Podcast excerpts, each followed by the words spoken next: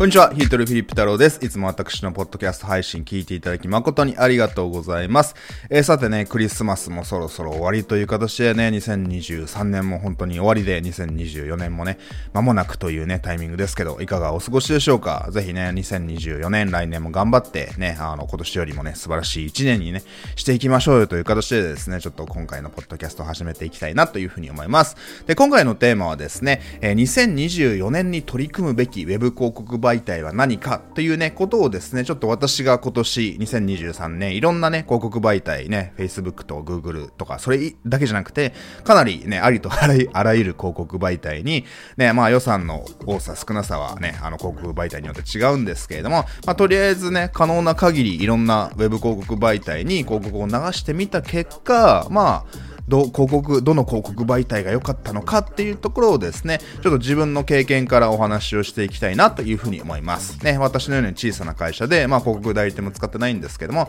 まあ、自分でねいろんなウェブ広告を挑戦してみてねあのこれだけいろんな媒体に試してるね広告流してる会社はかなりね少ないかなというふうに思いますのであまり他の人が言わない広告代理店とかもねあの話さない率直な内容をお話しできるんじゃないかなというふうに思いますので、ちょっと私がね、今年取り組んできた結果についてご紹介していきたいなというふうに思いますので、あの、ぜひですね、あの、ウェブ広告2024年新しいことを始めたいよって方はですね、今回の内容をぜひ参考にして広告に挑戦してみてほしいなというふうに思います。で、まあ、そもそもですけど、やっぱウェブ広告ってね、本当に小さな会社でもすごくね、低予算で始められたりとか、まあ、広告代理店を通さずともね、あの、気軽に始められて、まあ、それでも全然結果が出るよっていうね、本当にね、すごくいい時代だなというふうに思いますね。で、特に、その、なんていうのかな、あの、ね、Facebook 広告とか、あの、SNS 広告であればですね、あの、なんかすごくね、プロにかっこいい CM みたいなのを作ってもらわなくても、本当にね、スマホで撮影した写真とか動画でも、あの、成果が出てしまいますので、まあそういった意味でもですね、個人とか、まあ小さな会社、ね、人がとか予算が少ない会社でも、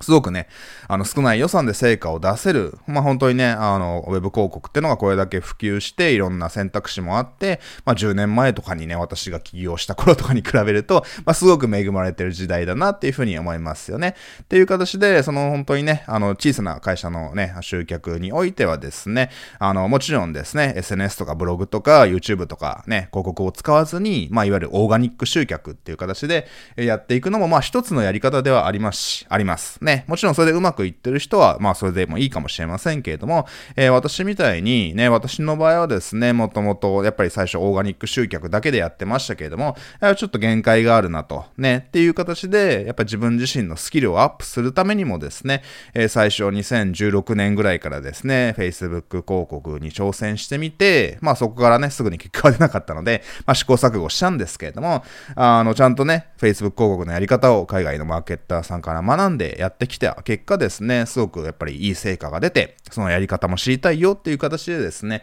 多くのお客様が私の元に集まってね、学んでいただきましたので、まあ本当にね、それでたくさんの方がね、あの、広告代理店とか、それまで使ってたんだけれども、まあ自分でやって普通に集客できるようになったっていう形でですね、えー、たくさんのオンラインマーケッターさんや小さな会社がですね、自分の力でね、あの、他の会社に任せなくても、えー、自分で集客ができるようになったっていうところがですね、私のね、一つの自慢かなというふうに思ってますので、えー、ウェブ広告ちょっと怖いなって思うかもしれませんけれども、まあやっぱりね、チャレンジしてみると、ね、まあそれがね、短期的にはうまくいった、うまくいかないとかいろいろあると思いますけれども、じゃあ例えば広告で結果が出ないっていうと、じゃあなぜそれがダメなのかなと。ね。まあ今まではちょっと SNS でお友達を中心に小さくビジネスをやっていたんだけれども、やっぱもっと売り上げ上げたいと思ったら、そのお友達以外のもうちょっと幅広い人たちに、やっぱりね、アプローチをする必要があるわけですけれども、えー、そういった新しいお客様に、じゃあ自分のメッセージがなんかうまく届いてないとかなとかですね、そのやっぱサイトとかに問題があるんじゃないかなっていう形で、やっぱりお金をかけた分だけお金をかける、まあリスクがあるんですけれども、えー、それだけその分ね、シビアに、じゃあ何がダメなのかなっていうね、より本気でいろいろね、改善をしやすくなりますので、えー、そういった意味で、えー、商売をしていく人間として、そのやっぱり広告に挑戦してみて、ね、それがうまくいった、うまくいかなくても、じゃあそのうまくいかなかったとしても、じゃあ何がダメなんだなのかなっていうね、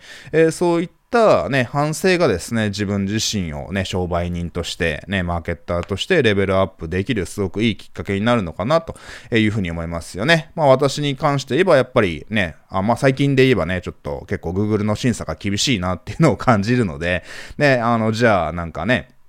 これでね、誰でもうまくいくよみたいな、そういったね、なんか誤解を招く表現っていうのは、特に Google、えー、広告とかね、まあ、TikTok も最近ちょっと厳しいんですけれども、ね、そういったあの広告媒体でダメって言われることは、あの、ああ、じゃあその自分の言い方はね、ちょっとうさんくさいんだなと、ね、Google、天下の Google 様からダメって言われることは、えー、なんかやっぱり、やり方を変えていかなくちゃいけないなっていう形で、まあ、よりですね、クリーンにって言ったらちょっと偉そうかもしれませんけれども、あの、もっと成果が出やすいとかですね、そのやっぱりあまり断言をしないで、ね、あまりうさんくさくない、やっぱり発信をしていくっていう意味で、えー、すごくですね、自分の意識を変えるきっかけになったのかなっていうふうに思いますので、そのやっぱりね、お金をかけて Web 広告に挑戦すると、ね、まあ、それだけね、あの、すぐにうまくいかなかったとしても、ね、自分自身の悪いところであったり、足りない点にね、気づかされるなっていうのに感じましたので、ね、ぜひね、ウェブ広告、これまで挑戦してうまくいかなかったっていう方とかですね、あの、ちょっとこれからやってみたいよっていう方はですね、ぜひね、新しいことに挑戦して、自分のね、スキルを磨いて成長していってほしいなっていうふうに思います。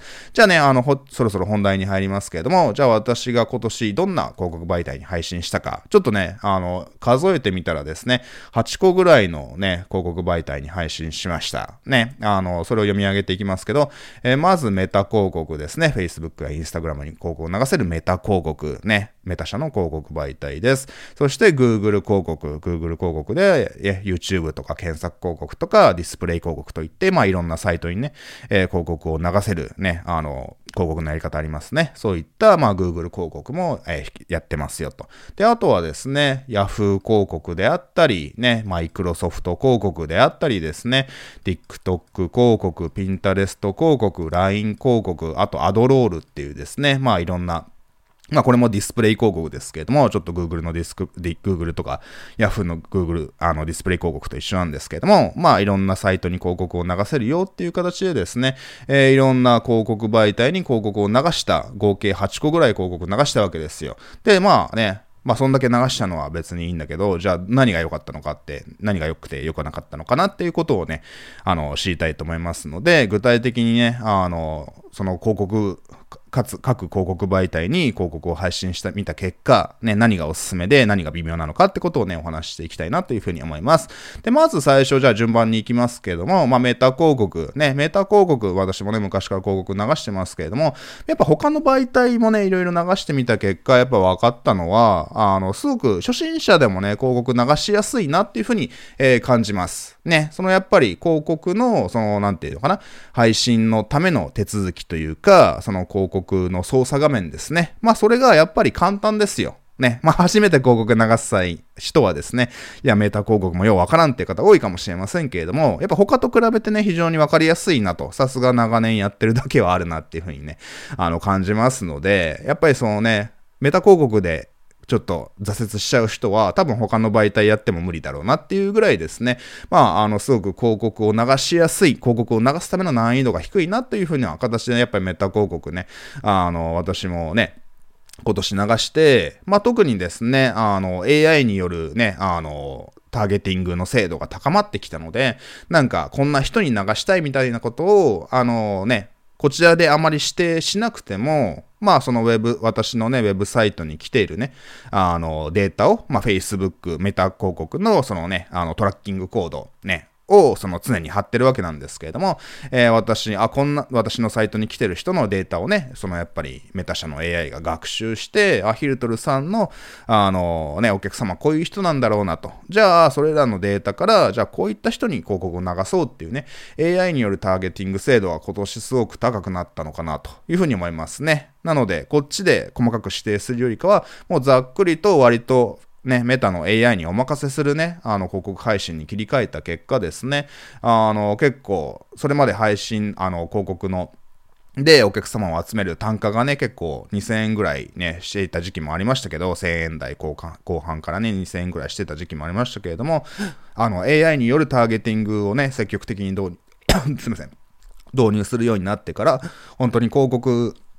で、一人お客様、ね、メールアドレスを集めるための単価が、本当に1000円ぐらいまで下がったりとかですね。あの、そういった意味で、あの、AI にの力がすごくね、あのね、AI の機能がすごく優れているなっていうのをね、感じました。これがやっぱメーター広告結構進化してるポイントかなと思いますし、ね、あの、さっきもちょっと言ったかもしれませんけど、スマートフォンで撮ったようなね、しょぼい素人臭い、あの、広告の方が、あのね、ちゃんとなんか、YouTube でも使えるような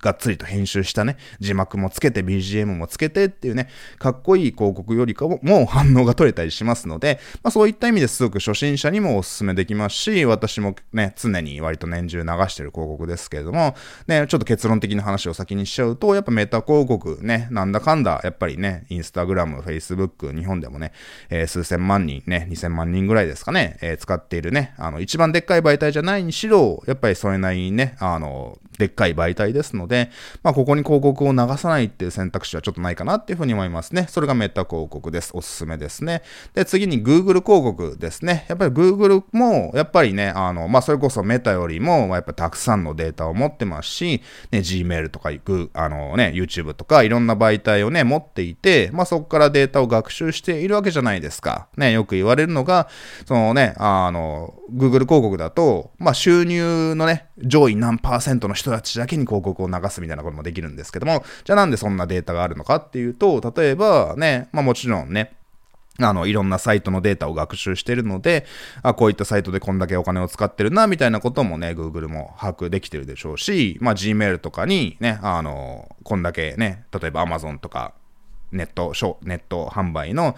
ね、領収書がメールで届くじゃないですか。そういったデータを学習して、あこの人結構お金使ってるから、まあ金持ってるんじゃないか、みたいなね、えー、データをね、あの、たくさん持ってるので、まあそういった意味でね、あの、メタ広告以上にすごくですね、まあ割とざっくりとしたですね、設定でも、あの、最適なお客様に広告を流しやすいなっていうのを感じますね。はい。まあ難点としては、そのやっぱり、ちょっとさっきも言ったかもしれないですけど、審査が結構厳しいです。まあそれはね、あの、当たり前といえば当たり前ですし、ね、やっぱり YouTube 広告なんかも一時期すごくね、なんか簡単に稼げるみたいな広告も多かったので、かなりそれでね、あの評判が悪かったと思うんですけども、まあそこからかなりちょっと審査を厳しくね、この1年ぐらい結構厳しいのかなっていうところで、ね、私もちょっと苦労した点はあるんですけども、まあそこもね、ちょっと表現を変えていけば、まあ割と審査を通すこともできますので、まあね、動画を作って、特に YouTube の話ですけど、動画を作って審査に通る動画をね、あの配信できれば、まあすごくですね、Google 広告ってのもですね、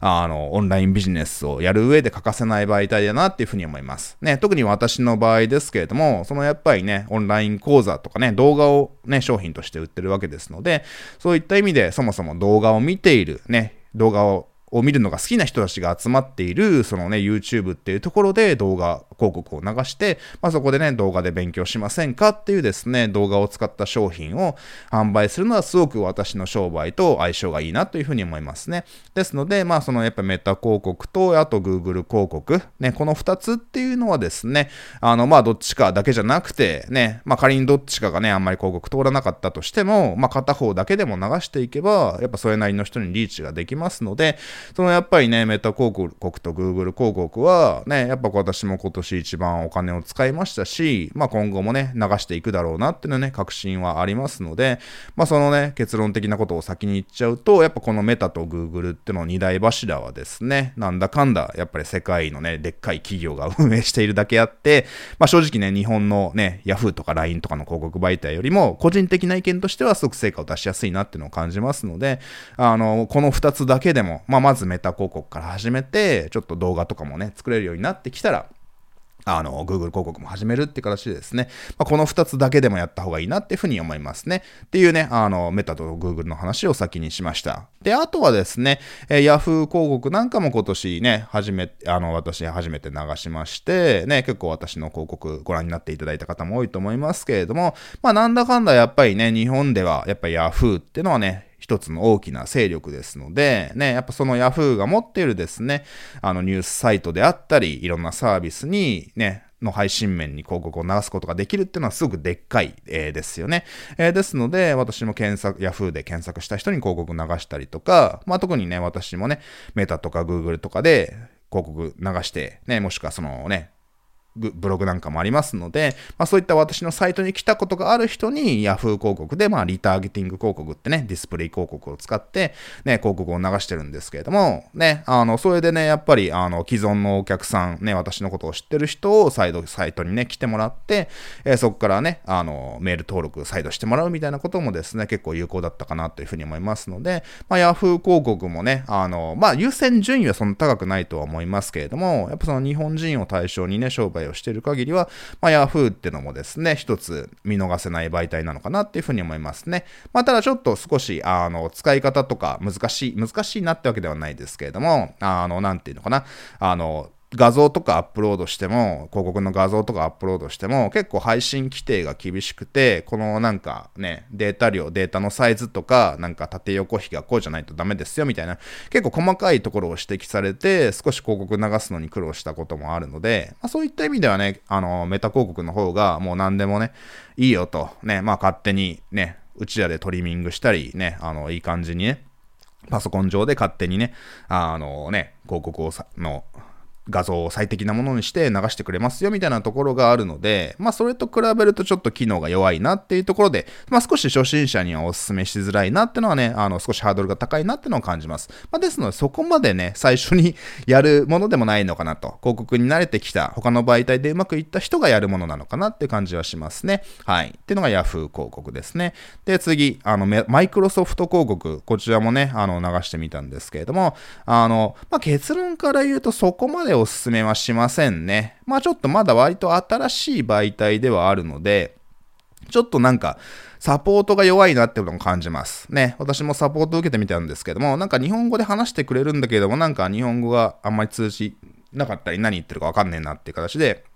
ちょっと外国人の方がですね、あの、サポートしてくれたりするんですけれども、まあそのあたりちょっとサポート弱くて、ちょっと使いづらいなというのは感じますね。まあそのね、マイクロソフトエッジのブラウザ、ね、もうインターネットエクスプローラーじゃなくて、エッジっていうね、ブラウザが Windows 使ってると、まあ基本だと思いますけれども、えー、まあそういったね、あのね、パソコンで Windows を使って、ね、マイクロソフトエッジのブラウザがね、あの、最初から入ってますので、えー、そういったね、マイクロソフト関係のサービスを、サイトを見てる人に広告流せますし、まあ、検索広告も当然ね、Bing で検索してる人に広告も流せるんですけども、まあ、いかんせんちょっとユーザー数がね、あの、やっぱり使ってる人は、やっぱり、あの、Google とか Yahoo に比べると少ないなと。ね、まあ、データ見ても、一番ね、Google がやっぱ検索多くて、ね、その次に日本だとね、Yahoo で、その次にマイクロソフトのね、Bing っていうね、検索エンジンっていう形で、まあ一番シェアは低いので、まあそういった意味で、まあ穴場かもしんないですけれども、まあちょっと使ってるユーザー数がやっぱりどうしても少ないので、まあちょっと私もね、一時期流してたんですけど、今流してなくて、まあそこまでお勧めしないかなと。まあそんな流さなくてもいいのかなと、ね、現時点では感じますね。今後また、あの、シェアが拡大していく可能性はありますし、ね、あの、チャット GPT のオープン AI とね、マイクロソフトがね、いろいろ提携してやってますので、まあちょっとユーザー数が増えてくる可能性はありますけれども、まあ、現時点でそこまで気合を入れてやらなくてもいいのかなっていうのが個人的な意見でございますね。はい。じゃあ次ね、ちょっとじゃあ次 SNS 広告をいろいろね、見ていきたいと思いますけど、まず TikTok 広告ですね。えー、TikTok 広告、まあ1分以内の動画広告を流せるね、あの、まあ TikTok これ見てる方がね、やってるかどうか知らないですけれども、まあやっぱ TikTok もね、私個人的にもいろいろ、あの、投稿したり、ね、今年結構見るようにしてましたけれども、まあまあね、あの、賛否両論あるにしろ面白い媒体だなというふうには思います。で、結構ですね、まあ広告の配信コストも安いですし、ね、あの、やっぱり、安い単価で、ね、メタとかね、Google に比べても結構1リスト本当に数百円とかで、えあのメールアドレス集まったりしますんで、まあそういった意味で結構ホットな媒体なのかなっていうふうに思いますね。ただ私の経験上、ね、あのメタとか Google に比べると、まあ商品を購入してくれる可能性、可能性というか確率がちょっとね、購入率が低いなっていうふうに感じました。ね、まあなので安く、まあたくさんリスト集めやすいんだけれども、まあちょっとね、失礼ですけど、リストの質っていう意味ではちょっと低いのかなっていうところを、えー、感じますね。で、あとはそのやっぱ動画もね、短いのしか、1分以内の動画しか流せないので、まあ、そういった意味であんまり動画で細かく説明ができないと。YouTube とかであればよりね、もうちょっと2分とか3分とかの動画広告流して、割としっかりね、教育をした上で登録してくださいねって言えるので、結構商品買ってくれる人が多かったりするんですけども、まあそういった意味で、ちょっとですね、短いね、時間の中でね、あの、私も1分以内の動画広告たくさん流しましたけれども、まあちょっと集まるリストの質が低いなっていうところはちょっとちょっとね、難点かなってのは感じました。で、あと、まあちょっとその審査も少し厳しいなと思いますね。えー、私は情報コンテンツをね、販売してるわけですけども、まあその業界だけかもしれませんけれども、まあちょっとなんかあなたの広告はあんま流せないですよ、みたいなアラートが来たりとか、ね、あの、私も流したり、ちょっと、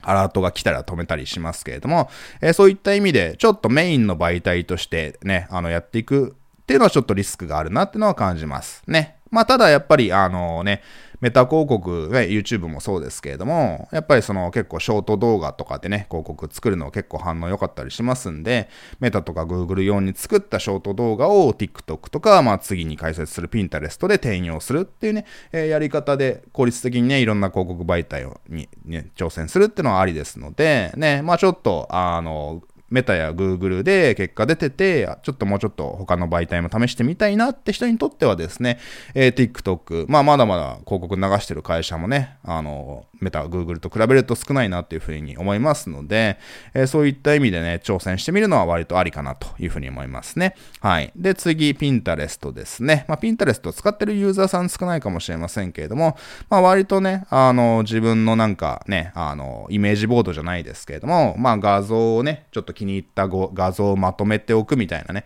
あの、SNS ですよね。私もなんかブログのサムネイル画像をアップして検索に引っかかって、引っ掛けたりとかね、もしくは自分の写真とかをアップロードしたりね、ちょっとインスタっぽい使い方もしたりしていますけれども、まあ、ピンタレストはね、あの、割とおすすめですね。まあ、なぜかっていうと、まあ、広告配信費用めちゃくちゃ、えー、安いですね。はい。あの、広告をね、1000人に見せるね、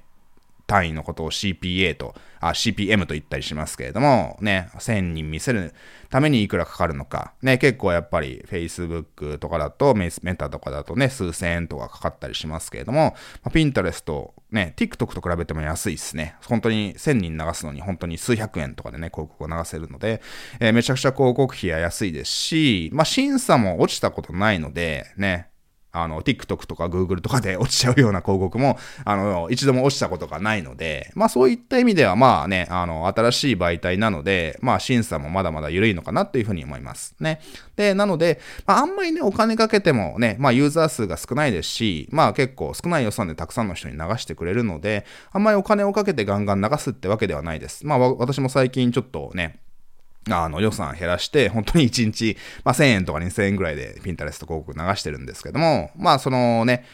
集まらない日もありますけれども、なんか集まる日はですね、その本当に1000円とかでも、広告、あのね、毎日お客様が集まったり、リストが入ってきたりするので、ね、まあそんな気合を入れてね、予算かけてやるものには、もの、やる広告媒体ではないなっていうのは個人的に感じますけれども、まああんまりお金をかけずにですね、メタ広告で作ったショート動画をちょっと転用して流してみて、ね、あの、ちょっとピンタレストやってるね、まあちょっと限られた人かもしれませんけれども、えー、そういったね、まあ割とちょっと情報感度が高いって言ったらあるかもしれませんけども、そんなたくさんの人が使ってるわけではないんだけども、あえて今ね、ピンタレストを使ってるって人はですね、あの結構マニアックなお客さんなので、ね、お客さんっていうかね、そういった濃いユーザーなので、まあそういった人に広告を流せるっていうのは、まあ割と面白いのかなっていうふうに思いますので、まあね、TikTok も Pinterest もメインの広告媒体として使うにはちょっと弱いんだけれども、少し予算を割いて、ね、あの、それらのちょっと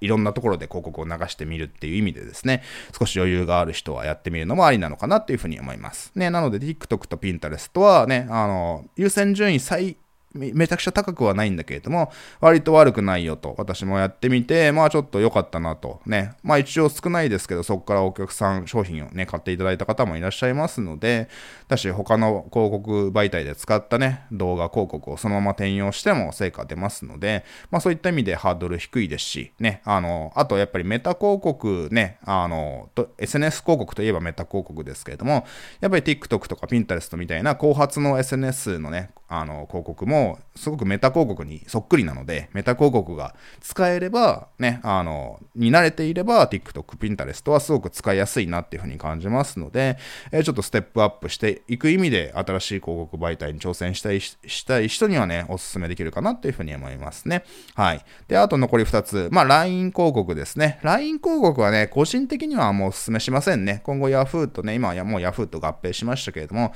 まあ、広告の配信画面もね、あの、今、Yahoo と LINE で別々になってますけど、まあ、今後これがどうなんでしょうね。あの、それが一緒になってくっていう可能性もあるのかなっていう気がしますけれども、まあ、個人的に流してみた結果ね、ちょっとなんか1日の配信費用は5000円からしか流せないし、なんか審査完了までめっちゃ時間かかるんですよね。護衛病日とかかかるので、ほぼ1週間近くなんか審査がね、完了するまで時間かかるので、ちょっとやっぱりね、大手ならすごくね、余裕を持ってね、あの、やってる会社ならいいですけれども、ちょっとすぐ広告流したいなっていう時にスピード感が足りないので、まあ、個人的にはちょっとあんまりね、あの、ちょっと、早めにね、撤退したかなっていうところでですね、あんまり、あの、すごく安くクリックとか集まるんですけれども、ね、あのね、LINE をやってる人に、まあ自分のね、自社データをアップロードして、類似オーディエンスとか作って流してみたんですけれども、あんまりいい結果は得られなかったので、まあそんなにね、優先順位は私も低いかなと、来年もどこまでやるかはわからないですね。っていう形で LINE は個人的な意見としてはあまりお勧めしません。で、あと最後、アドロールっていうね、あの会社もありますが、あり、広告媒体あります。まあこれもね、あの、Google とか Yahoo のね、あのディスプレイ広告と一緒で、ね、あの、なんていうのかな、あの、広告、ね、いろんなサイトにね、あのね、広告がね、ブログ、個人のブログとかね、あの広告収入で稼いでるサイトたくさんあると思いますけど、まあそういったところとか、まあニュースサイトとかですね、日本だとグーとか、ドコモがはいあの運営してるんでしたっけ？ね、そういったいろいろニュースサイトとかに、まあ広告を流せるっていう形で、ね、あの、日本だとあんま使ってる人はいなさそうですね。はい。ね、あの、ちょっと海外のマーケッターさんに勧められたのでやってみたんですけども、まあまあ、あの、そこまでそこからですね、あの、リストが集まったっていうわけでもないので、ね、まあ、アドロール、そもそも日本でやってる人は少ないと思いますけれども、あの、個人的な意見としてはね、あの、そこそこね、結構お金かけてやったんですけども、まあ、あんまり満足いく結果ではないので、まあ、それだったら Google のね、ディスプレイ広告、もしくは Yahoo のディスプレイ広告でいいのかなっていう形で、っていうね、あの、ちょっとあんま日本では使われてない、ね、もう全然日本でも使えるんですけども、そういった広告媒体も試してみたけど、まあ、アドロールってのはあんまりお勧めしませんね。っていう形でね、少しすみません、長くなりましたけど、えー、いろんなですね、広告媒体試してみましたよというふうなお話です。じゃあ、それらを踏まえて、じゃあまとめとして、まあ、何がおすすめなのかっていう話ですよね。で、さっきももう結論言いましたけれども、やっぱりなんだかんだ、やっぱユーザー数が多くて、まあ世界中のね、で使われてる大手プラットフォームである、ね、世界的大企業であるやっぱりメタとグーグルの広告っていうのは、あの、なんだかんだね、二大巨頭だなっていうふうに感じます。ね、私もこれらの二つに一番お金使ってますし、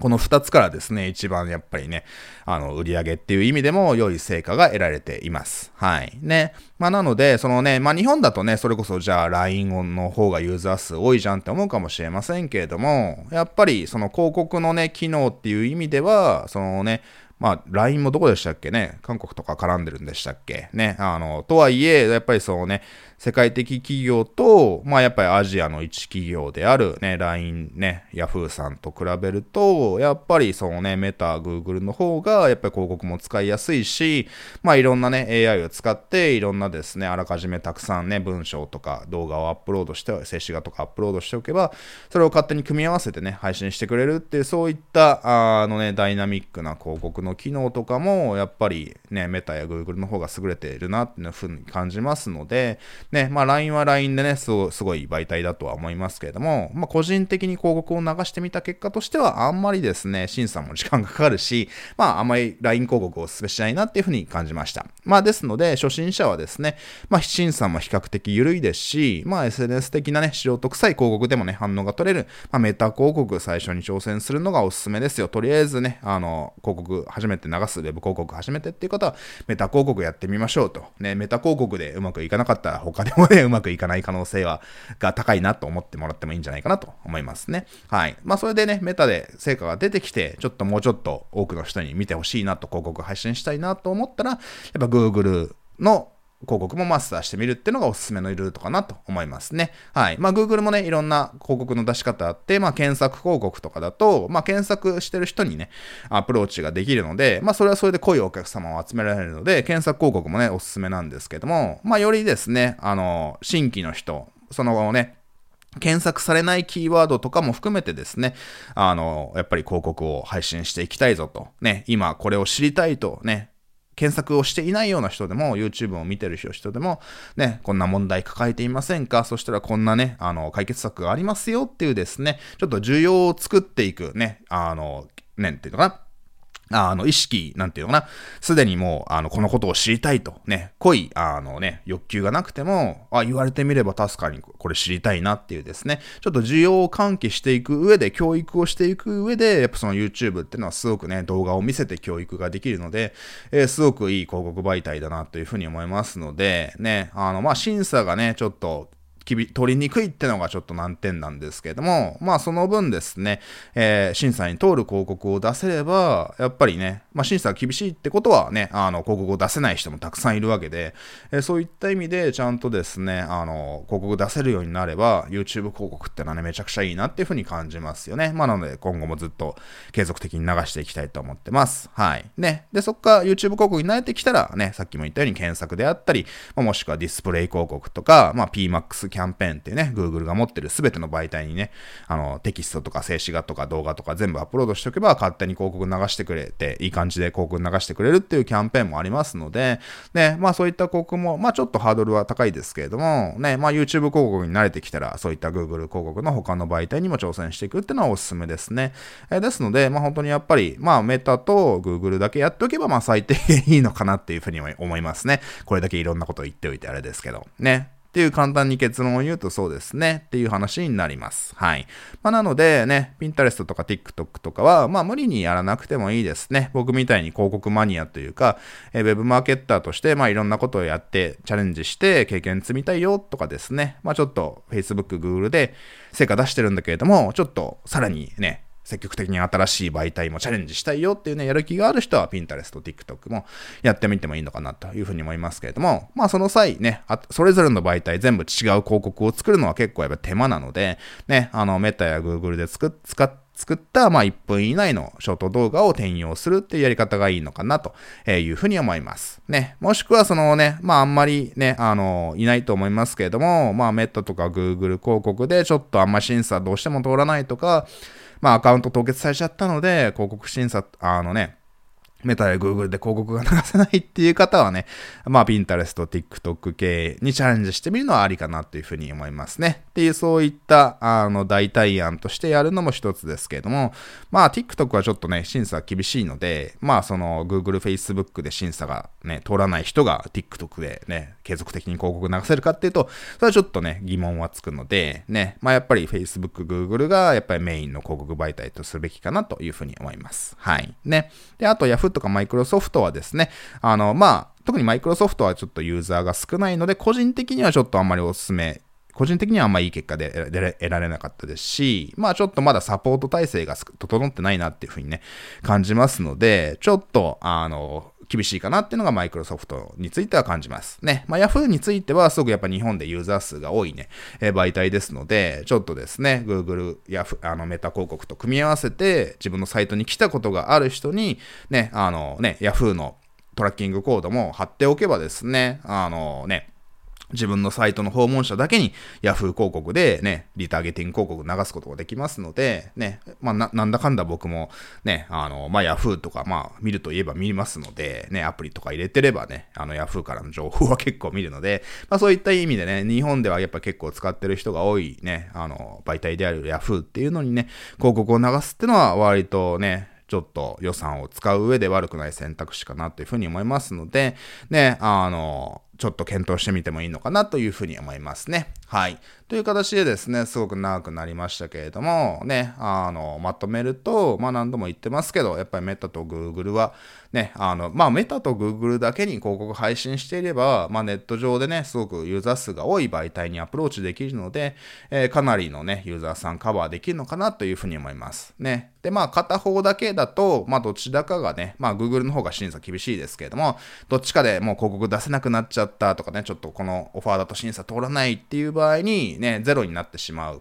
集客がね、ゼロになってしまうとよろしくないので、まあ、できればメタと Google の両方は常に広告を流すか、流せるようにしていくっていうのがね、やっぱ最低限やった方がいいのかなというふうに思いました。ね。で、まあそこからまあ余裕がある人は、その TikTok や Pinterest であったり、Yahoo 広告も挑戦してみるっていう意味で余裕がある人はやってもいいのかなというふうに思いますね。っていうね、あの、ちょっと優先順位のお話をしましたので、まあ、そういった意味で今日お話しした中では LINE と、LINE とか、まあ Microsoft とか、まあ、あとはアドロールっていうね、まあ、日本であんま使われてない媒体ですけど、まあ、そのあたりはそんなに僕もね、ちょっとね、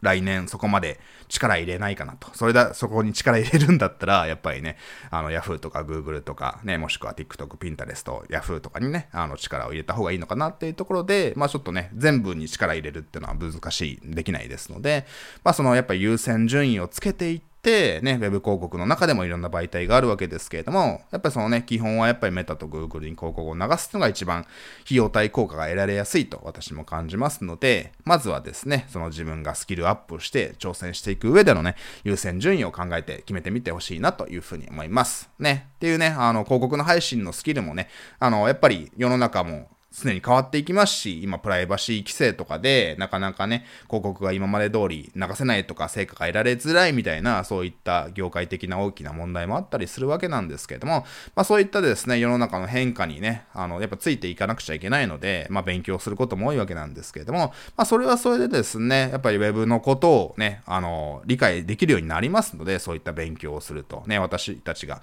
何も考えずに Web を見ていた、ね、あの、ところを、そのね、裏側では、こんなね、なんかイベントっていうのが発生して、それがね、あの、